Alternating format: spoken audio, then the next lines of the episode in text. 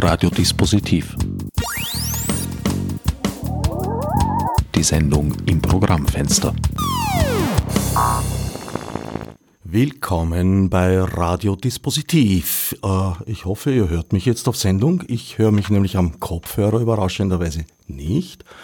Okay, aber ich sehe ein Signal, also hm, freier Radio Blindflug.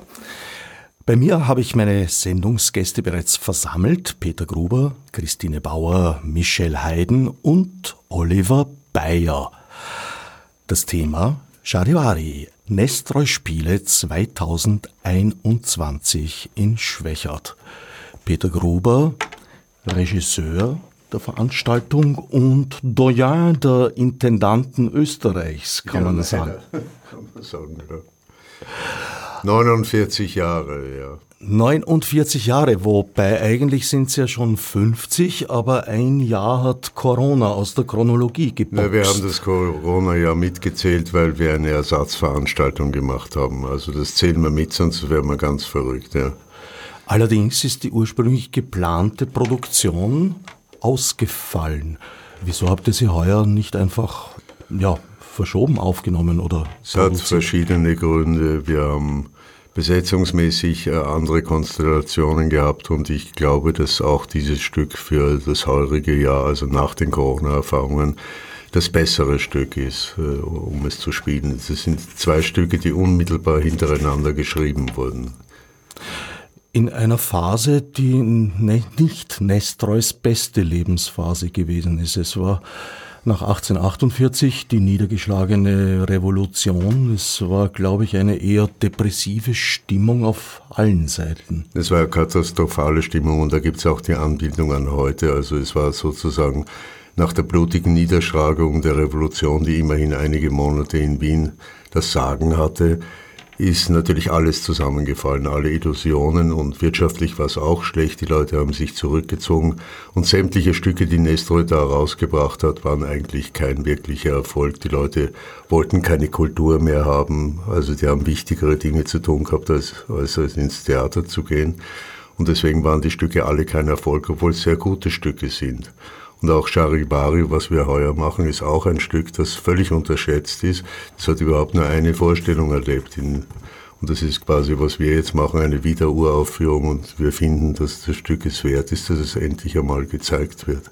Ist es tatsächlich seit Nestroys Tagen nicht mehr gespielt worden? Ist die erste? Also ich habe nichts gefunden. Also es ist so, es gilt als, als leichtes Stück, das unaufführbar ist, aber wir versuchen es zu realisieren. Das andere Stück, Der alte Mann und die junge Frau, ist zu Nestroys Lebzeiten nicht gespielt worden, wohl aber danach, glaube ich. Da hat er versucht, zur Revolution Stellung zu beziehen und hat das ziemlich deutlich, sehr moderat gemacht.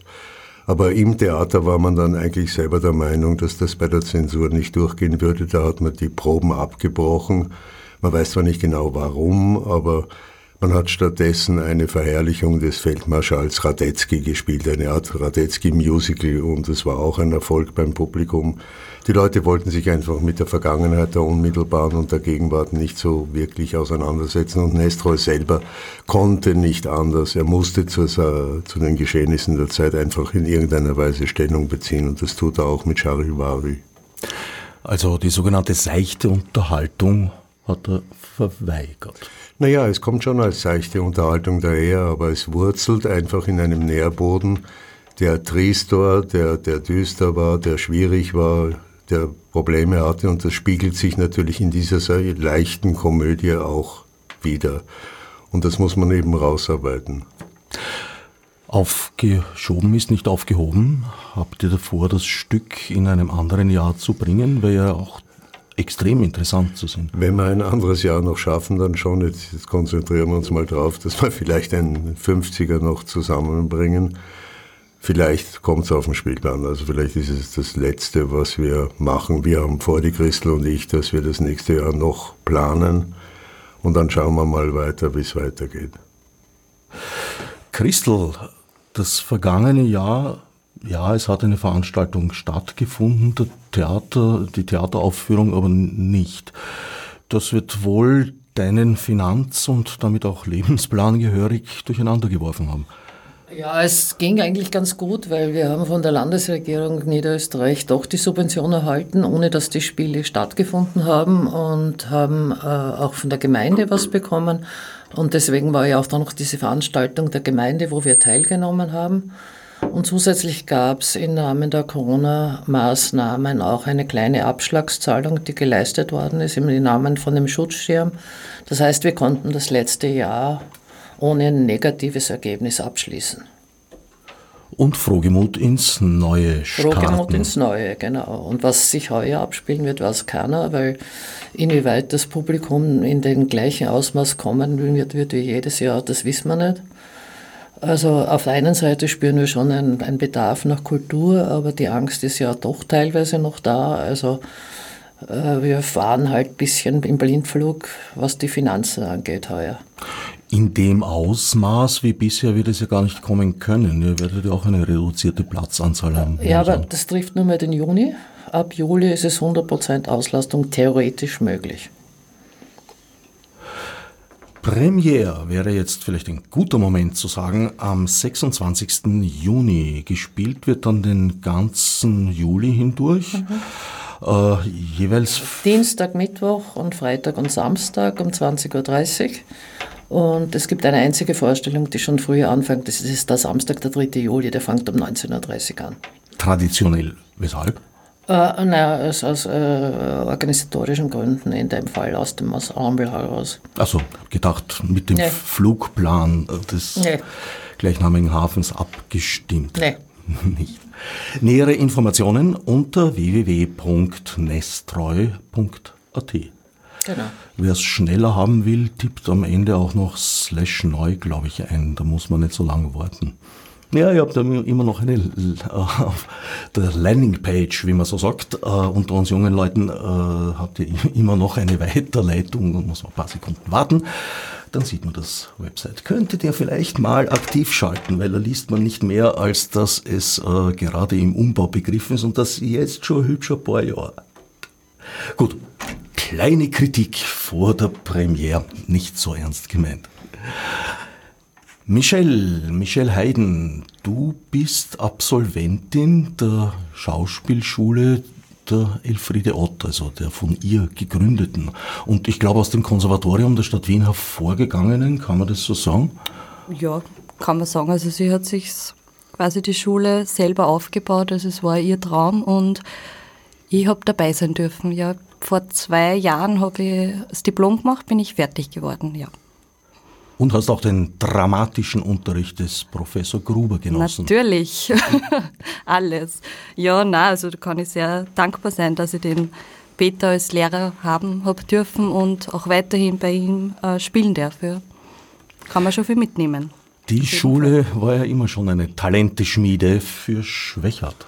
Naja, wir haben die ersten zehn Jahre hat die Elfriede Ott immer unsere Nestor-Spiele in Schwächert besucht und dann hat sie eigene Nestor-Spiele gegründet, weil sie die Bearbeitungen von Weigel so gerne spielen wollte und hat 30 Jahre lang in Maria Enzersdorf Nestor gespielt und hat dabei immer ihre eigenen Schüler beschäftigt und als sie dort aufhören musste, habe ich mir gedacht, wir haben eher ein bisschen einen Bedarf an jungen Leuten, warum sollen die nicht bei uns spielen?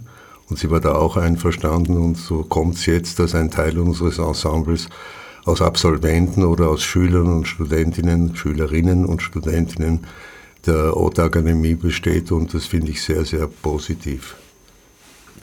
Du bist nicht das erste Mal in Rannersdorf im Hof der Rotmühle zugange. Genau, ich weiß jetzt gar nicht, wie viele Jahre ich schon mitspiele. Ich glaube, eh vier Jahre, also seit ich ähm, an der Schule bin, habe eigentlich schon mitgespielt, angefangen mit kleinen Rollen und die dann mit der Zeit Gott sei Dank größer geworden sind. Ja, und heuer freue ich mich über die große Rolle der Katte. Ja. Die Zentralfigur, die weibliche. Genau, richtig. Das Muster ist ja eigentlich eins, das vielen Dramaturgien von Nestor-Stücken zugrunde liegt. Also ein Liebespaar, das unglücklich ist, weil ein böser Verwandter, der meistens auch noch Vormund ist und das Geld verwaltet, äh, meistens, ja. dagegen ist. Und ja. mit viel List und Tücke hat es dann normalerweise am Ende einen guten Ausgang. Ein Happy End, ja. Äh, Happy End weiß ich nicht, ob es für die Kathi ist, aber, aber ja, da kann man sich, glaube ich, selber seinen Teil dazu überlegen, wenn man das Stück sieht, ob es für mich ein Happy End ist. Naja, ich, das können wir jetzt auch diskutieren, wie weit die Ehe ein Happy End ist. Ich habe da auch durchaus Skepsis, muss ich gestehen. Ich glaube, sie finden sich einfach am Schluss. Auf diesen Nenner können wir es dabei bringen. Ja, oder? das auf jeden Fall, ja. Also das Liebespaar findet sich am Schluss, aber ja. die Köchin, also die in der sozialen Unterschicht, die finden sich vielleicht am Schluss. Genau. Weil die brauchen nämlich Geld, um ihre Ehe und ihre wirtschaftliche Basis zu erhalten. Da ist schon ein Unterschied zwischen dem Paar, das 150.000 Gulden erbt und dem anderen Paar, das eigentlich nichts erbt und das sich das ganze Stück hat anstrengen müssen, um vielleicht 1000 Gulden zu bekommen als, als Lohn für diese Arbeit, die sie hatten dieses ungewissen offene Ende, hast du dem Stück verpasst oder kam das schon Ich habe nur einen Satz hineingefügt, um es ein bisschen deutlicher zu machen, dass das sehr fraglich ist, ob diese zwei jungen Leute aus der Unterschicht eine Zukunft werden aufbauen können. Aber es ist schon so geschrieben, der Schluss des Stücks ist kein Happy End, kein wirkliches, nicht? Oliver, Du hast die Nestroy-Rolle auf, ausgefasst. Vorstellen brauche ich dich eigentlich nicht wirklich, oder magst du doch? Ja. Eigentlich müsstest du dich heimgekommen fühlen hier im Radio, weil ja im Prinzip eigentlich Radio am Anfang deiner Karriere stand, wenn ich nicht irre. Radio Orange ist wirklich heimkommen, weil hier wird, also ehrlich gesagt, das Radiostudio sieht so aus, wie ich vor äh, vielen, hört man mich oder weil du an den, ja alles gut. Ähm, nein, das ist hier wirklich das Heimkommen, weil dieses Radiostudio bei Radio Orange so wirkt wie die Radiostudios, in denen ich begonnen habe. Also in, in Italien zum Beispiel bei deutschsprachigen Urlaubsradios oder die Ursprung äh, dessen, was heute als kommerziell erfolgreichstes äh, Radioprogramm in Österreich ausgestrahlt war, war, äh, wird, wo ich damals begonnen habe und wir mit zehn Schallplatten von Aaron Butterfly in der Garda da wieder, falls man mal kurz auf die Toilette gehen muss und irgendwie zehn Minuten Airplay Play. Na, mit vollem Schlagzeug-Solo äh, über 16 Minuten, glaube ich, oder? Ich glaube, ich, ja, danke. danke. Sehr lang. Jedenfalls. Ja, das ist Wahnsinn. Ich, ich wusste es nicht genau, ich wusste nur lang. Also, das erinnert mich, ja, das ist eine Art Heimkommen, und, äh, aber ich habe die Radiophase jetzt wirklich schon sehr, sehr lange abgeschlossen. Innegarder da wieder. Ja. Auf das wurde ich schon lange nicht mehr angesprochen. Eine Nummer, die so ja. lang ist, dass damit praktische Lebenswerk schon ja. wieder erledigt wird. Es gab in diesen Nachtdiensten, die wir damals, wo ich auch angefangen habe, gab es ganz spezielle Platten, äh, weil es eben kein Backup-System gab. Die mussten durchlaufen und man musste dann an das Ende des Ganges gehen, um äh, ja, bei fünf Stunden Diensten seine Notdurft zu verrichten. Und da hat man dann eben Iron Butterfly rausgeholt oder äh, Led Zeppelin oder da gab es ja was, ganz, ganz spezielle lange Nummern, wo man gesagt hat, okay, jetzt habe ich ein paar Minuten. Wenig später so dann äh, dem äh, Radiogesicht die Fernsehstimme hinzugefügt und bist seit damals auch auf den Bildschirmen präsent. Aber nicht nur, du bist auch Autor, hast eigene Formate entwickelt und leistest dir zwischendurch, wie eben jetzt in Schwächert, äh, Abstand Dächer, sage ich mal, zum Sprechtheater. Genau, genau so ist es. Und ich bin im Gegensatz zu Michelle also nicht wirklich in die äh, Schauspielschule gegangen, habe aber trotzdem die harte Schule des äh, Peter Gruber, aber so quasi im, äh, als Work in Progress erlebt. Ich habe den Peter Gruber, 2008 war das, bei den Komödienspielen auf Schloss Borzia in Spital an der Trau kennengelernt und äh, die Chemie hat da, glaube ich, ganz gut gepasst. Ich sehe ihn jetzt nicht im anderen Studio, aber er hat mich. Es. Ja, okay, danke, Peter. Und äh, wir, unsere erste Produktion war dann eh auch gemeinsam mit der Christel Bauer im äh, ehemaligen Ensemble-Theater, war, glaube ich, eine der letzten Produktionen, eine Werner Schwab-Produktion. Und äh, das war der Beginn einer doch langjährigen Zusammenarbeit. Und ich muss es, das ist jetzt nicht so quasi Schleimerei, habe ich nicht mehr nötig, aber die schönsten Theaterproduktionen habe ich mit Peter Gruber als Regisseur erlebt. Ja. Aber in Schwächert warst du noch nie zu Gast, wenn ich. Nein, in Schwächert äh, nicht. Es ist auch eben so durch Corona, der Peter hat das eingangs erwähnt, dadurch, dass das Stück geändert worden ist, hat sich eben eine neue Besetzung ergeben. Äh, ich sollte ja eigentlich äh, meiner anderen großen Leidenschaft frönen und jetzt gerade mit meinem Fahrrad Richtung Nordkap unterwegs sein, aber im Februar wurde dann die Entscheidung getroffen, okay, in Schwächert braucht man ein neues Stück, es gab das Angebot der Rolle und ich habe damals entschieden, ich weiß nicht, ob im Sommer 2021 in Europa alles wieder so normal sein wird, dass ich da einfach reisen kann. Ach, da gehe ich doch lieber zum Peter Gruber äh, nach Schwächert und spiele mit den äh, Kolleginnen und Kollegen und ich muss sagen, bis jetzt, es war eine gute Entscheidung. Das Stück wurde anonym aufgeführt, insofern als Nestroy gar nicht als Autor genannt war am Theaterzettel im Gegensatz zum Komponisten, wohl aber als Darsteller. Gibt es für dich eine besondere Verantwortung, jetzt die tragende Nestroy-Rolle auf deinen Schultern zu spüren? Diesbezüglich überhaupt nicht. Ich habe nur versucht, diesem Stück auf den Zahn zu fühlen, indem ich einfach in die Geschichte zurückgegangen bin. Und das äh, Tolle ist wirklich die Bearbeitung von Peter Gruber, weil er mit einem Effekt überhaupt nicht arbeiten kann, den dieses Stück hat. Denn Nestroy lässt Figuren auftreten, die zur damaligen Zeit so denke ich, allen äh, Leuten bekannt waren. Er bezieht sich auf Karikaturen, aus äh, der Satirezeitschrift Fliegende Blätter. Das muss man sich vorstellen als eine Art Vorläufer zum Simplicissimus. Das heißt, das waren damals, weil das ein Periodikum war, das waren Serienstars, die Serienstars der damaligen Zeit. Und diese lässt der Nestroy auftreten. Aber das heißt, die Leute wissen, dass es sich dabei automatisch um eine verkleidete Figur handeln muss, weil man sie kennt. Das ist, wenn man da ein Pendant der heutigen Zeit bringen darf, wenn man Alfred E. Neumann auftreten lässt, dann weiß sofort jeder, aha, das ist diese, wir kennen die, die Figur aus dem Satire-Magazin Mad. Kennst du nicht mehr? Nein, ich schon, also. aber ich überlege gerade, ob das für Jüngere gilt. Was meinst du, Michelle? Äh, nicht ganz. Ah, echt? Oi, das ja, aber sie kennt wahrscheinlich auch nicht Iron Butterfly, oder? Das ist ja überhaupt das Problem. Eben, egal. Also, du wirst einigen Nachhilfeunterricht, vielleicht am Weg zu den Proben. Es wäre mir jetzt zu so banal, wenn ich sage, man lässt Kermit den Frosch auftreten, aber es ist eine Figur oder, oder Borat, Ali G, eine Karikatur, die jeder damals kannte. Und diese, diesen Effekt konnte Peter Gruber in seiner Umarbeitung natürlich, dessen Effektes konnte er sich nicht bedienen. Also musste er etwas anderes nehmen. Und das fand ich schon interessant, also dem äh, auf den Grund zu gehen, was Nestroy ursprünglich mit diesen Karikaturen wollte, weil er sich ganz klar auch auf die Vite der äh, Figuren, der Karikaturen bezogen hat. Und das ist aber heutzutage einfach nicht mehr zu, zu verwenden. Aber wie der Peter Gruber das umgearbeitet hat, das kann er uns ja am besten selber erzählen. Das soll ich, naja, natürlich ist das das Hauptproblem. Das Problem ist überhaupt bei Nestor, das wird immer von Jahr zu Jahr größer, dass wir keine gemeinsame Kultur haben, dass also jeder in seiner eigenen Blase steckt oder kleine Gruppen in Blasen stecken. Wenn man irgendeinen Namen nennt und selbst wenn er, wenn er aus der Gegenwart ist, äh, kann man nicht sicher sein, dass die anderen diesen Namen kennen oder diese Figur tatsächlich kennen. Also so kann man es nicht umsetzen. Aber wir haben Phänotypen gewählt aus äh, die aus der Gegenwart, beziehungsweise Figuren, wo man äh, sich denken kann, dass ein Großteil des Publikums zumindest assoziativ äh, begreift, wer da gemeint sein könnte. Das Wichtige an diesen Figuren ist ja nicht, dass sie diese Karikaturen sind, sondern dass sie diesem Kapitalisten, der im Zentrum des Stückes steht, dass sie dem Angst machen bzw. den verwirren.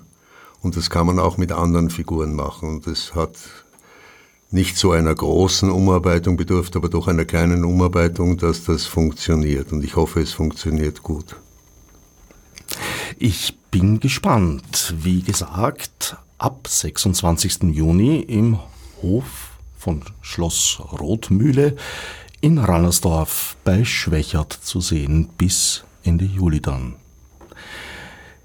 Michelle, Nestroy gilt ja nicht unbedingt als Autor besonders toller Frauenrollen. Berühmt ist er eigentlich mehr für Komikerpaare, würde ich mal sagen. Wenzel Scholz und sich selber oft äh, als Role Model gen genommen und das geschrieben, was er wollte. Wie ist das bei dieser Rolle? Wie, wie erlebst du das? Das ist ja nicht nur bei Nestor, sage ich jetzt einmal, es gibt einfach so viele Stücke oder die meisten Stücke, wo einfach so wenig Frauenrollen vorhanden sind. Es ist leider so, mit dem muss man ähm, ja, umgehen, das so annehmen.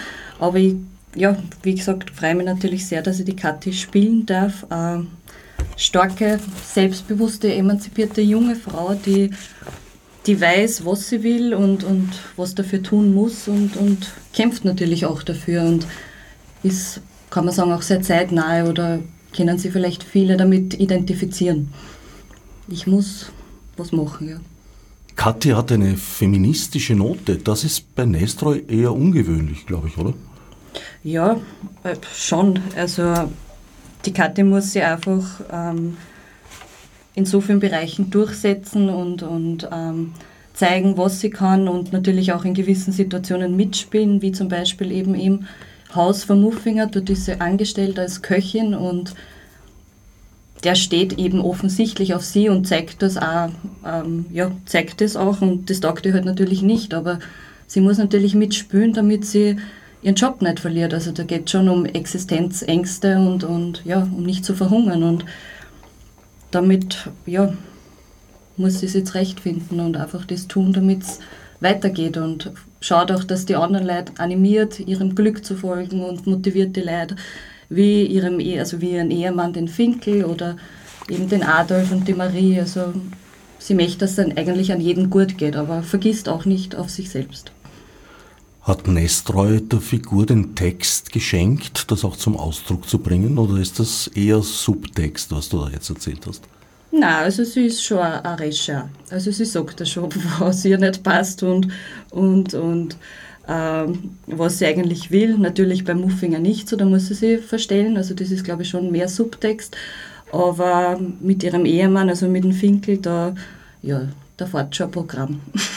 Also da lässt sie das nicht nehmen, glaube ich. Ist aber auch ein bisschen die Handschrift von Peter Gruber, der das halt alles nicht da so stehen lässt. Also ich bin da mit dem Herbert eher einer Meinung, weil ich doch da manchmal, ich würde es fast sagen, sexistische Töne entdecke, wo ich mir denke, das geht eigentlich heutzutage gar nicht mehr. Und das muss man aber dann im, wie im Museum, muss man das einfach sich anschauen und sagen, ja, das war damals so. Ich bin auch kein Freund davon, das dann umzuschreiben oder umzuarbeiten. Alleine die Situation, wenn du dieses äh, Wortspiel mit dem Ort in Schottland. Ich will da jetzt nicht so viel vorwegnehmen, nicht? Wo sie etwas verwechselt offensichtlich und dann ihr Ehemann sagt, eigentlich bin ich froh, wenn du was recht Dalkerts, also was Blödes daherrätst, da habe ich gleich wieder mehr Vertrauen. Im Sinne von, eine blöde Frau ist eigentlich leichter zu handeln. Das ist die Aussage, die dahinter steckt, wo ich mir denke, puh, ziemlich gewagt, heutzutage so etwas zu sagen. Aber das war damals so und ich meine, auch da weiß der Peter Gruber sicherlich mehr über die persönliche,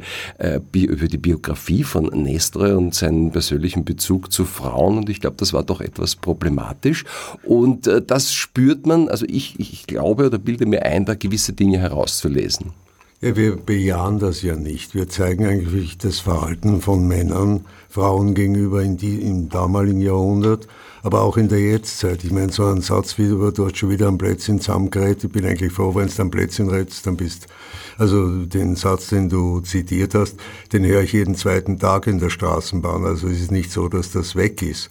Man muss nur das richtige Bewusstsein haben, um diese Texte zu interpretieren und zu zeigen, was für ein Arschloch der Mann in dieser Situation ist oder zeigen, wie schwer es die Frauen haben, ihre Position zu erkämpfen. Und dazu gibt Nestor schon die Möglichkeit. Also wir sehen schon, wie diese Kathi kämpfen muss gegen eine Männerwelt. Und das wird hier gezeigt. Dieser Kampf wird hier gezeigt. Und am Schluss sagt sie mit Recht, ich weiß nicht, ob ich mit dir zusammenbleiben will, wenn du so weitermachst. Ja? Also das wird schon reflektiert, diese ganze Situation. Wir bejahen das ja nicht. Und wir sind ja nicht nur eine moralische Anstalt dahingehend, dass wir Scheinwelten spielen, sondern wir spiegeln Realität wieder und diese Realität gibt es heute auch noch. Das ist ja, was ich dass äh, deine Inszenierung in diese Richtung geht. Die Sätze alleine äh, finde ich so, dass eben eine Figur heute äh, über seine Frau sagt, ja, ich bin froh, dass du was Blöds rätst, weil da habe ich der Eiferer, nämlich weil er ja über, äh, sie macht ja überhaupt nichts und er ist ja nur eifersüchtig, dieser Finkel. Also auf, auf, auf, auf alles und auf, auf jeden, was natürlich zu vertrackten Situationen führt. Aber, Aber, er ist ja nicht allein. Der hat, er hat ja seine Partnerin, die ständig sagt, was rätst du da für ein Blödsinn, du bist unerträglich und wenn du so weitermachst, dann verlasse ich dich. Mhm. Also er hat ja ein Gegenüber, nicht? Und so ist es im ganzen Stück. Es ist ein Kampf. Ein Kampf gegeneinander auch. Und das finde ich ja positiv. Also ich würde, das ist eine Diskussion, die jetzt in den letzten ein, zwei Jahren besonders stark geworden ist. Political Correctness, die, die, die steht natürlich im Raum, aber ich bin schon der Meinung, dass man nicht Mark Twain umschreiben muss, mhm. wenn, äh, äh, damit er politisch korrekt ist, sondern der, der spiegelt ja gerade diesen Kampf wieder. Da müsste man die gesamte Literatur eigentlich rausschmeißen, da müsste die ganzen griechischen Tragödien rausschmeißen. Die dürfte man nicht mehr spielen, weil die sind nicht mehr korrekt, weil sie zeigen, wie das Patriarchat das Matriarchat vereinnahmt oder was weiß ich, was man da für Argumente finden kann. Dann kann man, die, kann man überhaupt die ganze Literatur einstampfen. Othello nicht mehr spielen, habe ich letztens gehört. Wir können Othello nicht mehr spielen, ja. darf man nicht mehr spielen, weil da werden Schwarze diskriminiert. Also solche, solche Argumente sind jetzt an der Tagesordnung, aber ich finde die nicht okay.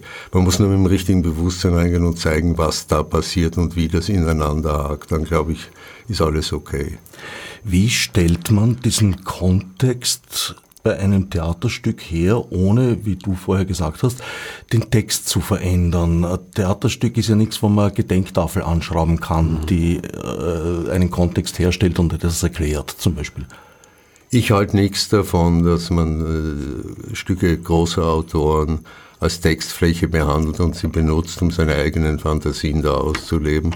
Davon halte ich gar nichts. Also ich, ich lege sehr viel Wert darauf, dass ich eigentlich Nestroy so pur wie möglich spielen kann und ändere ihn nur dann, wenn ich der Meinung bin, dass das heutige Publikum es nicht verstehen kann und dann versuche ich Nestroy adäquat oder in seinem Stil die kleine Korrekturen anzubringen oder halt auch größere bei den schwächeren Stücken, den sogenannten schwächeren Stücken, die mehr auf die Zeit damals Bezug wirken, sind größere Änderungen nötig, aber ich mache die so wenig wie möglich.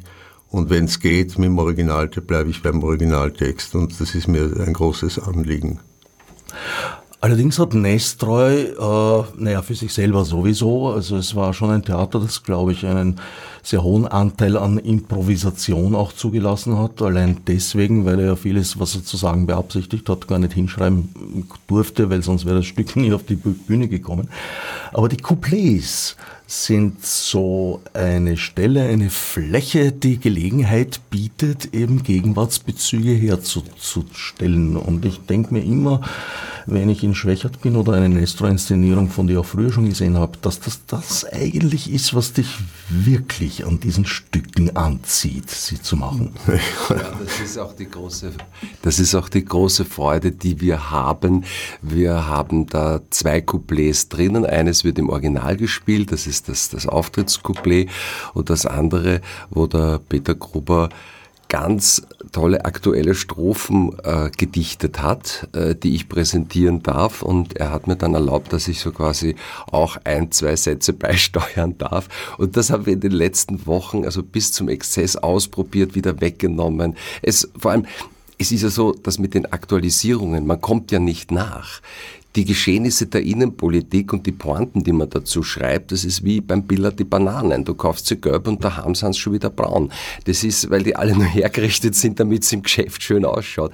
Es ist, äh, das ist die große Aufgabe gewesen für dieses, das zweite Couplet im zweiten Teil, wirklich Aktualisierungen zu finden, dass die Leute im Hier und Jetzt abholt.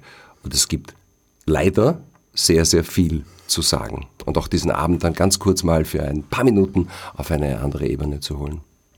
Es sind nur zwei Couplets, das ist eine mindere Coupletdichte. Es ist kein Quodlibet in dem Stück dabei. Wir haben am Schluss noch ein kleines Lied ah ja, äh, als Abschluss dazugefügt, das aus einem anderen Stück ist.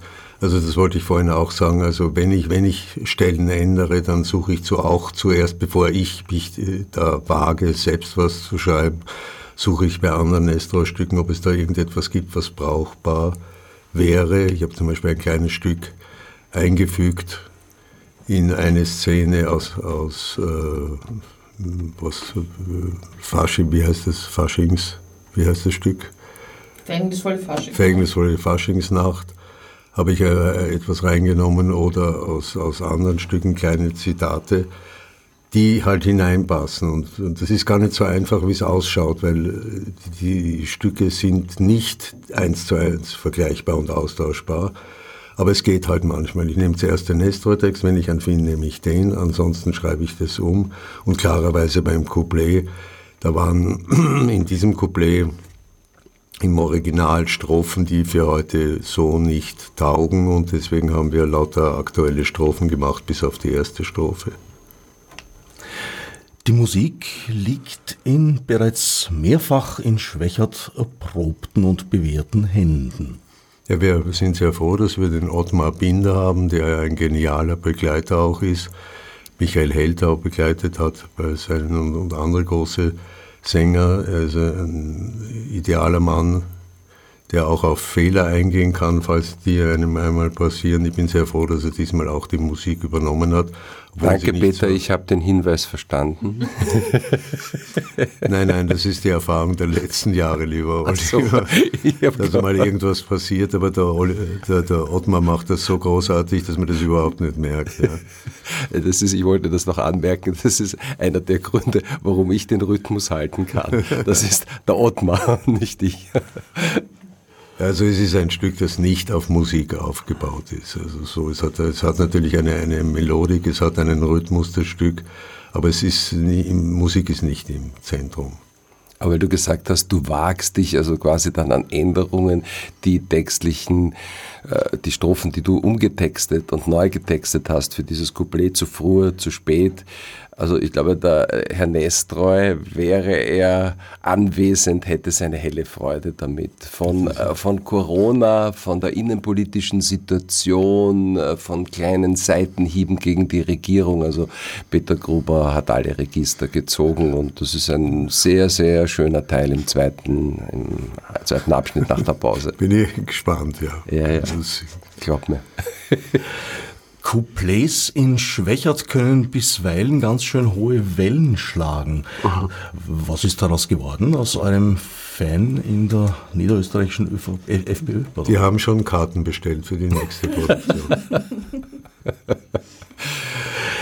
Immerhin, Sie haben wahrscheinlich auch äh, gelernt, dass es so etwas wie den Streisand-Effekt gibt, indem man auf etwas hinweist, was eigentlich normalerweise gar nicht so groß wahrgenommen wäre und ja, damit sich eigentlich das Problem erst so richtig ein. Woher kennst Pro du den Streisand-Effekt? Ich frage jetzt aus purer Eitelkeit. Ach Gott, mein Gott, ich bin im Internet zugange seit 1992. Okay, gut, alles klar. Und wenn man beobachtet, was äh, gesellschaftlich passiert, auch ja. infolge des Internets, da mhm. ist der Streisand-Effekt ein ganz, ganz wesentlicher Moment. Es ist ja nicht das erste Mal gewesen, dass so etwas in der Menschheitsgeschichte stattgefunden hat, aber es war das erste Mal, dass es äh, diese Wahrnehmung erfahren hat und ja. daher auch diesen Effekt in dieser Größe produziert ja, hat. Das heißt, wenn man über etwas äh, spricht, was keiner gemerkt hätte, wird es umso größer im Nachhinein. Also wir hatten das nämlich mal als Frage in unserer Sendung und das wusste damals keiner. Das macht es allerdings sehr, sehr, sehr schwierig, äh, ja, zu etwas Stellung zu nehmen, mhm. weil die Dinge bekommen eine sehr große Eigendynamik und äh, ich glaube nicht, dass Barbara Streisand daran gedacht hat, so etwas auszulösen. Es ist passiert. Was hat sie denn gemacht, frage ich als alter Trottel. sie hat dagegen protestiert, dass äh, innerhalb von einem Projekt eigentlich eine Satellitenfotografie äh, veröffentlicht wurde, auf der ihre Villa an irgendeiner Küste drauf war. Und schon äh, sind alle hingefahren, oder? Es wusste kein Mensch, dass das ihr Haus ist und es wäre auch niemand draufgekommen. Hätte sie hinter den Kulissen ja, ja. darum gebeten, dass man vielleicht ein Wolkerl drüber appliziert, hätten sie das wahrscheinlich so gemacht, weil ja, Barbara Streisand, nein, sie ist mit wehenden Fahnen und Anwaltsmannschaft losgeritten und ja, das ja. Aber ähnlich war es doch damals auch im Ensembletheater äh, mit der Werner Schwab Produktion, genau, wie dann der Mann von der Behörde da war und wütend rausgelaufen ist und die Produktion mit strengstem Jugendverbot belegt hat. Tag danach waren wir ausverkauft. Die paradoxen Effekte, ja, das glaube ich schon, dass das in der Theatergeschichte auch eine ganz besondere Rolle spielt. Ja, mir fällt jetzt kein Beispiel ein, aber wir haben es schon ein paar Mal erlebt. Also den Streisand-Effekt werde ich mir jetzt merken, hoffentlich. Mhm. Nein, das haben wir schon erlebt. Und das war in dem Jahr was natürlich besonders krass, weil, das, weil die Strophen einfach sehr gut waren, die wir damals geschrieben haben und es wirklich in, ins Mark getroffen haben, was gerade politisch läuft. Und das, das hat halt einer die Nerven verloren und hat uns da so aufgebauscht. Aber es hat uns sehr geholfen. Ich bin heute noch stolz auf die Strophen. Wir haben eh vor im 50er Jahr, glaube ich, wollen wir mal diese aktuellen Strophen alle zusammensammeln, die wir geschrieben haben und vielleicht auch abdrucken, weil äh, das sehr reizvoll ist. Ich habe zufälligerweise mal reingeschaut vor kurzem und da habe ich gesehen, das waren eigentlich ziemlich gute Strophen, die manchmal etwas vorhergesehen haben, was erst ein, zwei Jahre später passiert ist.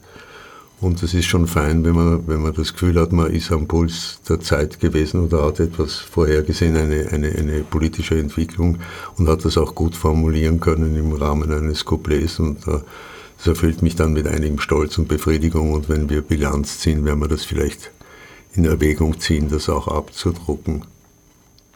Das bringt mich jetzt zur Frage nach dem Rahmenprogramm. Normalerweise habt ihr Frühstückstermine, Vorträge, Symposien und alles Mögliche. Also die sind heuer leider Gottes alles muss gecancelt werden, da ja sowohl die Frühstücksproduktion bedingt durch die Corona-Maßnahmen also sehr vage war es fängt an Buffet, das wir nicht machen können. Und zusätzlich durften ja die äh, sogenannten Amateure am Anfang gar nicht probieren. Und äh, deswegen wurde also von vornherein gesagt, das hat heuer keinen Sinn, weil wir ja auch die Vorbereitungszeit nicht gehabt haben. Das zweite sind die internationalen Nestor-Gespräche der Wissenschaftler, die auch von sich aus gesagt haben, Sie werden es heuer nicht machen können, eventuell als Videokonferenz, vielleicht als, Organi als äh, Tagung im Herbst, aber das ist noch völlig unklar.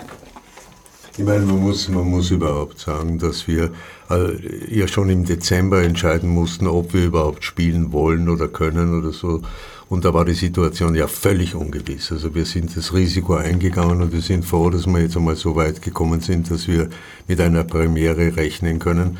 Aber das Risiko war ungemein hoch. Also wir konnten teilweise zu dem Zeitpunkt hieß es, man kann gar nicht probieren.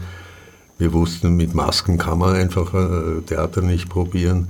Wir wussten nicht, wie viele Leute wir reinkriegen. Und jetzt haben wir erst vor ein paar Wochen erfahren, dass wir mehr als 50 Prozent hineinlassen dürfen, 75 Prozent und ab Juli dann 100 Prozent. Also es ändert sich alle paar Tage und äh, in unserem Berufszweig genauso wie in anderen Berufszweigen ist die Arbeit quasi doppelt so hoch geworden und äh, doppelt so schwierig, ja, also weil viele kleine Problemchen noch dazukommen und das war im ganzen Probenprozess nicht gerade einfach.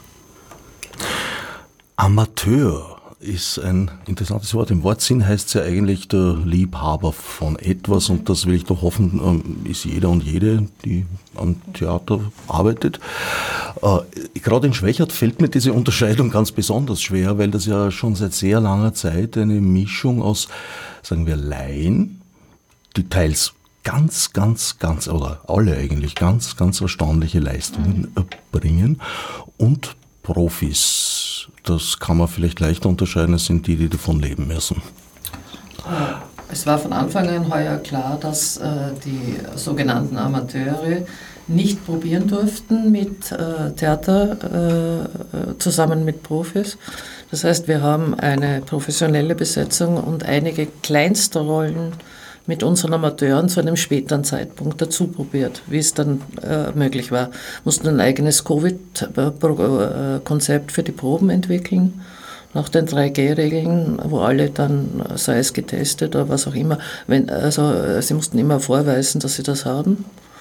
Äh, und so konnten wir überhaupt erst arbeiten. Der Oliver müsste sich eigentlich vor eine Gretchenfrage gestellt gesehen haben. Was bist du? Amateur? Bist du Profi auf der Theaterbühne? Ein Wandler zwischen den Welten, ein, ein, ein, ein Flaneur. Also genau das mit äh, dem Wort der Liebe, das im Amateur drinsteckt, damit kann ich sehr, sehr viel anfangen. Und äh, vielleicht bin ich äh, dilettierender Amateur, professioneller Laie, ich weiß es nicht. Äh, ich weiß, dass ich gerne Theater spiele und ich weiß, dass äh, ein Peter Gruber äh, mich so auf die Bühne stellen kann, dass ähm, das ähm, immer funktioniert hat bis dato. Und ich freue mich sehr auf diese, auf diese, auf diese Produktion und eben zu sehen, diese Leidenschaft, die da draußen vorherrscht, weil es eben nicht primär darum geht, dass Leute da ihren Lebensunterhalt damit bestreiten müssen, sondern dass alle in ihrer Freizeit machen. Deswegen haben wir auch immer die Proben am Abend, weil äh, die anderen ja tagsüber in ihren, unter Anführungszeichen, Brotberufen sind. Und äh, was uns übrigens aufgrund der aktuellen Hitzewelle sehr entgegenkommt, dass wir abends äh, proben können. Und äh, diese, diese Symbiose äh, ergibt eine hervorragende Chemie, die ich im Moment wirklich sehr, sehr genieße. Du hast ja, sage ich mal, das Glück gehabt, dass du in diesem Covid-Jahr eigentlich ganz gut versorgt warst mit Jobs. Naja, das schaut nach außen hin besser aus. Ja, äh, wöchentlich hat man eine, eine, eine Fernsehsendung. Deswegen jammere ich nicht. Ich habe auch nie eine Förderung in Anspruch genommen, aber äh, als Arbeitsalltag hat das so ausgesehen, dass wir am Anfang des Monats, das wurde alles reduziert, zwei Tage, in zwei Tagen alle vier Shows für das gesamte Monat aufzeichnen mussten. Das heißt, äh, Montag, Dienstag am Anfang des Monats alles geben, damit vier Wochen kontinuierliche Unterhaltung geboten wird. Und dann am Dienstag, am Abend geht es wieder zurück in die Einzelzelle. Und das ist aber bitte nicht als Jammerei zu verstehen. Ja, es ging mir gut in diesem Covid-Jahr. Und äh, mein Blick hat sich immer gerichtet an die Leute, die an vorderster Front in den Pflegeberufen, im Krankenhaus und äh, wenn das hier eine gewisse Öffentlichkeit hat, dann bei diesen Menschen möchte ich mich wirklich aufrichtig bedanken. Die haben einen großartigen Job geleistet. Und was immer ich auch an, an Depressionen, Schwierigkeiten, die eh jeder hatte, es ist alles nichts gegen die Leute, die an vorderster Front kämpfen mussten. Und deswegen habe ich auch kein Verständnis dafür gehabt, dass dann Schauspielkolleginnen und Kollegen sich hinstellen und dann irgendwie Lockdown forever. Meine, ich bin Schauspieler. Jetzt sitze ich zu Hause. Ja, eine Point, die ein bisschen nach hinten losgegangen ist, habe ich auch den Eindruck. Ja, ich habe mich wahnsinnig aufgeregt und ich bin wirklich einer, der äh, unter den Maßnahmen gelitten hat, sie aber befürwortet habe, weil ich weiß, dass es vernünftig war.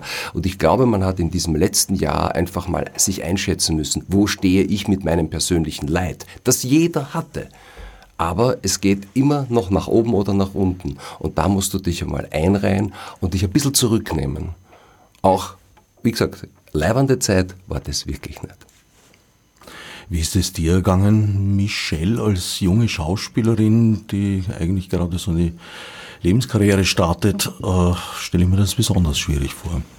Ja, es war natürlich einerseits extremst schwierig, weil von einem Tag am anderen ähm, war es vorbei. Also ich, ja, vorbei, aber es war jetzt halt einmal aus und stopp. Ich kann mich nur erinnern, wir haben die, den Jahr gespielt und äh, ein paar Tage später ist der harte Lockdown gekommen und es sind natürlich total viele, so viele Vorstellungen abgesagt worden und es hat auch keiner gewusst, was ist jetzt.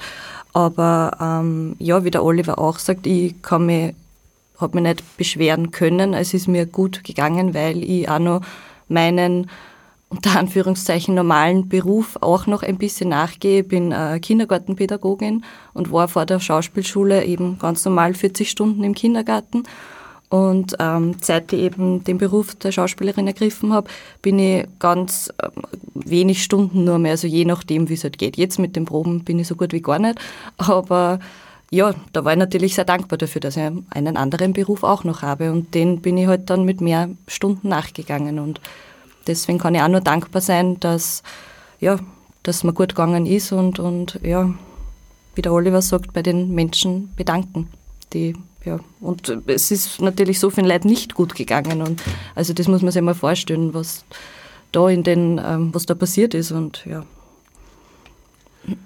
Wie bist du ins Schwächerter Ensemble geraten? Über den Peter Gruber oder? Ja, über die Schule, über die Peter, ja.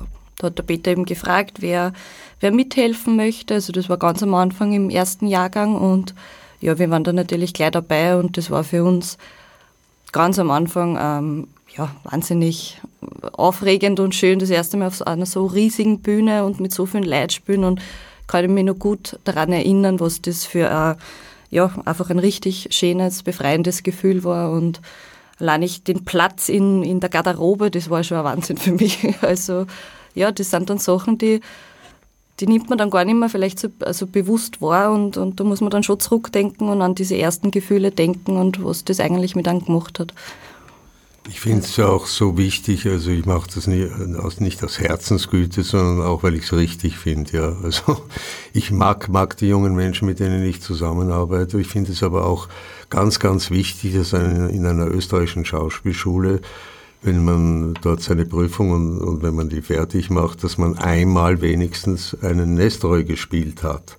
Also dass man, wenn man nach Deutschland geht, weiß, wie er eigentlich gespielt gehört, damit man, wenn man dort mal einen Nestroy spielen sollte, sich selber helfen kann. Also ich habe gedacht, ordentlich leidet.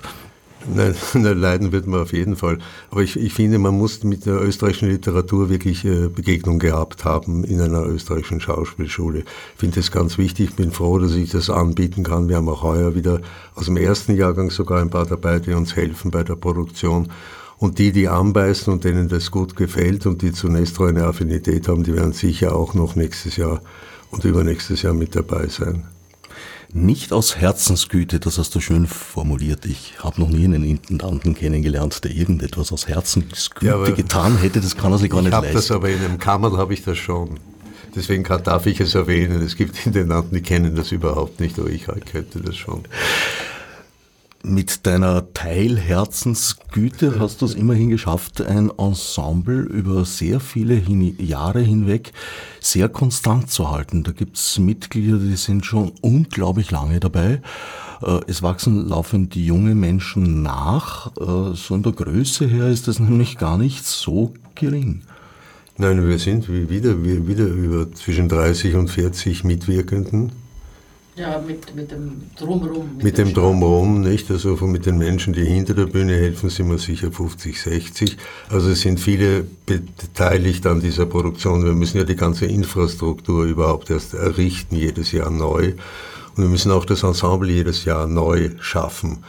Und es freut mich immer, wenn es gelingt, und da habe ich vorher immer einen riesen Bammel, ob, ob das auch wirklich stimmt, dass die Chemie so stimmt, dass das Ensemble zusammenwachsen kann. Und äh, heuer habe ich das Gefühl, das wächst eigentlich sehr gut zusammen. Und das haben wir all die Jahre gehabt. Ich glaube, einmal hat es irgendwie eine Streiterei gegeben, das ist aber schon sehr, sehr lange her. Und das heißt, es sind Leute, es besteht aus drei Komponenten. Es sind die Altgedienten, die schon 20, 30 Jahre mit dabei sind, egal ob in großen oder in kleinen Rollen. Es gibt auch welche, die nach Jahren wieder zurückgekommen sind, nachdem sie im Kabarett gespielt haben oder so.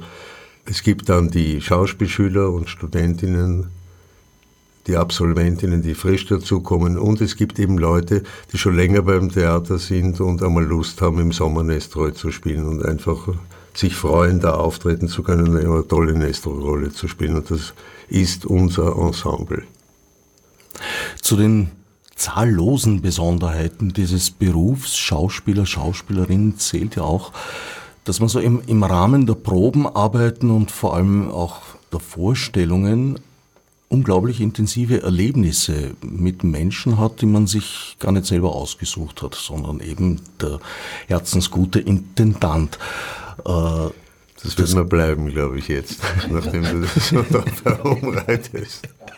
Äh, das äh, hat im Extremfall sogar zur Folge, dass man da intensivere Erlebnisse hat als mit dem eigenen Lebenspartner. Wie geht ihr damit um? Das ist ja das Schöne an diesem Beruf und das ist auch das, was uns gefehlt hat. Ich glaube, für viele äh, in dieser Branche ist das schon auch ein bisschen ein Beziehungsersatz, wenn man keine hat, wenn man so wie ich ein alleinlebender Mensch ist. Für mich ist mein soziales Leben eigentlich immer mein Beruf gewesen und ich liebe es dann auch alleine zu sein.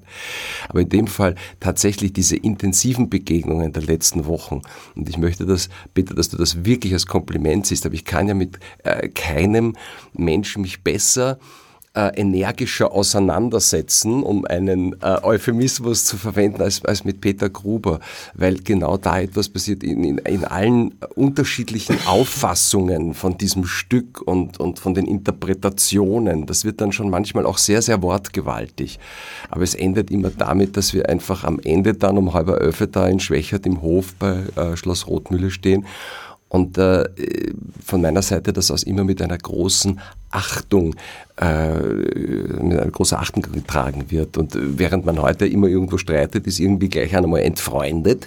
Nein, also das ist hier eine ganz eine andere Chemie und eine andere ähm, Situation. Und ich glaube, dass das Reiben, das, das, das, das, da kommt ja auch etwas raus dabei, das Erarbeiten des, des Stückes und wo geht die Rolle hin, wo geht die Richtung des Stückes hin bisschen bequemer können es manchmal schon sein. Wie erlebst du das, Michelle?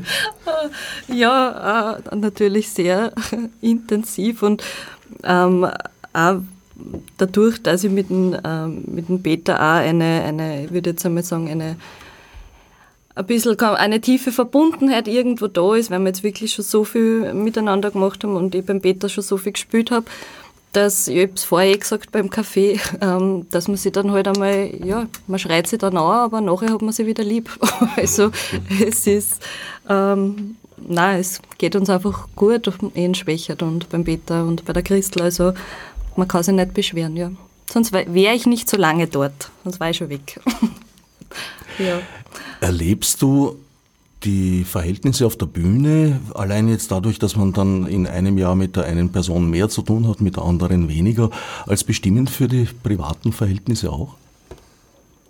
Äh, wie meinst du das, dass ich, ob ich mich mit einer... Dass die Bühnenfiguren und ihr Verhältnis so. zueinander auf die private Ebene abfärben. Ich habe das mm. nämlich mal recht heftig erlebt. Sogar. Na, eigentlich nicht. Also ich schaue schon, dass das ähm, die Rolle ist und ich privat bin. Natürlich redet man äh, privat über die Rollen und, und macht halt ein paar Scherzal oder so Sprüche kommen raus, aber es ist, na, eigentlich nicht, dass ich da irgendwie was vermischen würde. Nein. Wir haben also für in diesem Studio, wir sitzen jetzt hier gemeinsam auf dem Tisch nebeneinander ja. und haben nicht die geringsten Anwandlungen, uns als Ehepaar zu gerieren. Also das, ab heute 18 Uhr bei der Probe, ja, wird sie mir um den Hals fallen. Ich werde mich versuchen, mit ihr zu drehen, ohne dass mir das Requisitenkapperl wieder vom Kopf fetzt, wo ich mich dann so ärgere und gleich die Szene schmeiß. Aber sonst, nein. Das ist äh, die Michelle und der Oliver und äh, ab heute Abend 18 Uhr sind wir die Kathi und der Jeriel. Genau, richtig. Soll ich was sagen? Ja, bitte darum. Ich, ich habe keine Ahnung, was ich sagen soll. Ich habe gesagt, wir haben noch ein bisschen Zeit, damit das Private auch dem vielleicht folgen kann, dem Künstlerischen. Nein, ich finde es find eine, eine wirkliche Grundvoraussetzung für mich, Theater zu machen, ist, dass man sich dass man Respekt hat voreinander und miteinander wirklich künstlerisch argumentiert. Ich mag das nicht, wenn es so Hahnenkämpfe gibt auf der Bühne oder wenn, wenn, wenn man das Stück nicht ernst nimmt und, und das nur benutzt, um sich zu produzieren. Ich mag so nicht arbeiten und ich wollte das nie und das hat mich immer unglücklich gemacht, wenn es einmal so war. Und das Schöne an Schwächert ist, das ist, das hat jetzt, ist egal, ob das Amateur oder Profi oder Halbprofi oder was auch immer das ist, dass man doch das Gefühl hat, die Leute interessieren sich für das Stück und für den Autor sehr. Und, äh, und das Ganze passiert in einer Atmosphäre, die grundsätzlich eine Amikale ist, ja, ohne dass das Fahrt wird. Also man kann ja professionell sein und trotzdem befreundet. Das ist ja, ist ja kein Widerspruch. Also für mich zumindest nicht. Und das kann man in Schwächert sehr gut realisieren. Mir ist gerade noch ein, ein, ein Beispiel äh, eingefallen, also neben den, jetzt sind nicht alles Beispiele, so Grenzgänge zwischen Amateur und Profi oder sehr viele. Der Erwin Leder, der jetzt auch schon lange dabei ist, in welche Liga wäre der rechtens einzuordnen nach diesem? Ich will das gar nicht einordnen. Der Erwin ist natürlich ein Profi.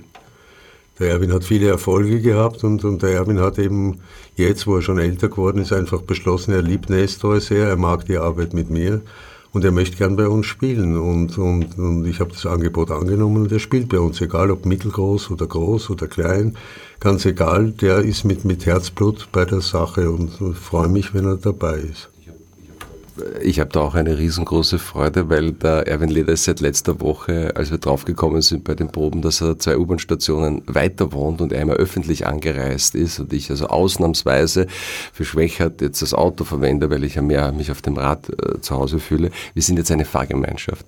Und für mich ist das ganz wunderbar. Ich, ich bin, weiß nicht wie alt ich war, 16, als ich das Boot gesehen habe. Und äh, jetzt sitze ich also mit dem Herrn Kapitän im Boot. Im Boot. ja, Johann das Gespenst. Wir fahren nicht unterirdisch, wir fahren auf der Südosttangente und fahren mindestens genauso langsam im Stau, wenn wir dann nach Schwächert rausdüsen. Und das ist eine sehr, sehr schöne Situation. Äh, ich wollte jetzt auch nicht, wirklich nicht äh, Erwin Leder auch nur im Ansatz die Professionalität absprechen. Ganz im Gegenteil ist er einer der disziplin diszipliniertesten und professionellsten Schauspieler, die ich überhaupt je erlebt habe. Ich wollte damit eher so den, den Irrwitz dieser Trennung noch einmal äh, aufgreifen. Den Irrwitz der Trennung gibt es ja immer wieder, aber den betreibt sie auch gleich am, am Anfang war doch diese äh, Auseinander, nicht dieses Gespräch über die seichte Unterhaltung. Wir haben in Österreich eine Grenze zwischen E und U. Das ist schlimmer als seinerzeit der eiserne Vorhang. Genau. Das wird einfach, man kann leichte Unterhaltung machen, ohne ohne seicht zu sein. Und ich weiß nicht, warum die Komödie immer so, so einen, einen Mief mit sich trägt. Ist Komödie ist ein hochprofessionelles Ding, wenn man es richtig inszeniert. Das ist ein Mitgrund, warum ich den Nestor noch immer mache, weil das ja. leider so ist, dass wenn Nestor gemacht wird, wird er zwangsweise seicht gemacht, wird er zwangsweise auf lustig gemacht, noch immer an den meisten Städten, wo er gespielt wird, oder verkrampft ernsthaft gemacht. Und ich möchte einfach zeigen, dass man alle diese Stücke, wenn man sie ernst nimmt, todernst spielt, sehr lustig sein können. Und das, glaube ich, kann man auch mit Charivari beweisen. Das ist mein großes Anliegen. Jetzt haben wir, obwohl ich mir eigentlich vorgenommen hatte, das am Anfang zu machen, ganz vergessen zu erklären, was ist Charivari überhaupt? Das ist mehreres. Das sind diese Ketteln, wie heißen die? Charivari. Charivari heißen diese Kettern, wo so unterschiedlichste Sachen an einem Kettel hängen, die eigentlich gar nicht zusammenpassen. Charivari ist aber auch in gewissen Gegenden Europas für einen Polterabend Ausdruck. Also wenn man am Polterabend die Braut entführt hat, war das Charivari. Und Charivari ist, ist auch Durcheinander, Lärm. für Durcheinander, für Katzenmusik, für Lärm steht auch Charivari und war auch der Titel einer Satirezeitschrift Charivari. Also das steht für vieles und passt zu dem Stück. Der Originaltitel heißt ja Karikaturen Charivari mit Heuratszweck. War für uns zu lang. Wir haben Charivari genommen. In unserer Zeit muss man kurz sein. Charivari. Da sieht man wieder, die Karikaturen kommen auch im, im Titel vor. Ich kenne Charivari seit jeher und habe mich nie gefragt, was es das heißt, weil ich es als Radiostation in München kannte. Ich war nämlich bei einer Konkurrenzstation und das war unsere, unser Konkurrenzsender. Deswegen kenne ich Charivari und habe mich lustigerweise nie gefragt, was es bedeutet. Ich dachte, es ist also wie Ramasuri, so einfach so ähm, ein Ausdruck für irgendwie Apperhöhe, wenn man, wie man in Wien sagt. Ja, so würde ich es eigentlich auch verstehen. Obwohl theoretisch müsste es ja Charivari heißen. Ne? Es kommt äh, ein bisschen aus dem Französischen, hat aber auch einen lateinischen, griechischen Wurzel. Also es ist ein Wirrwarr. Also, wir brauchen nicht Charivari sagen in einer Stadt, wo es die Pomfeneberer sind. So, jetzt habe ich das Charivari äh, die Sendung noch rechtzeitig abzumoderieren. Abzumurksen. Na, das will ich nicht hoffen. Sie kommt ins Archiv, dort möge ihr ewiges Leben beschieden sein. Peter Gruber, Christine Bauer, Michelle Hayden und Oliver Bayer waren meine Sendungsgäste. Vielen Dank für den Besuch und für das Hiersein. Dank. Danke auch. Danke für die Einladung. Danke.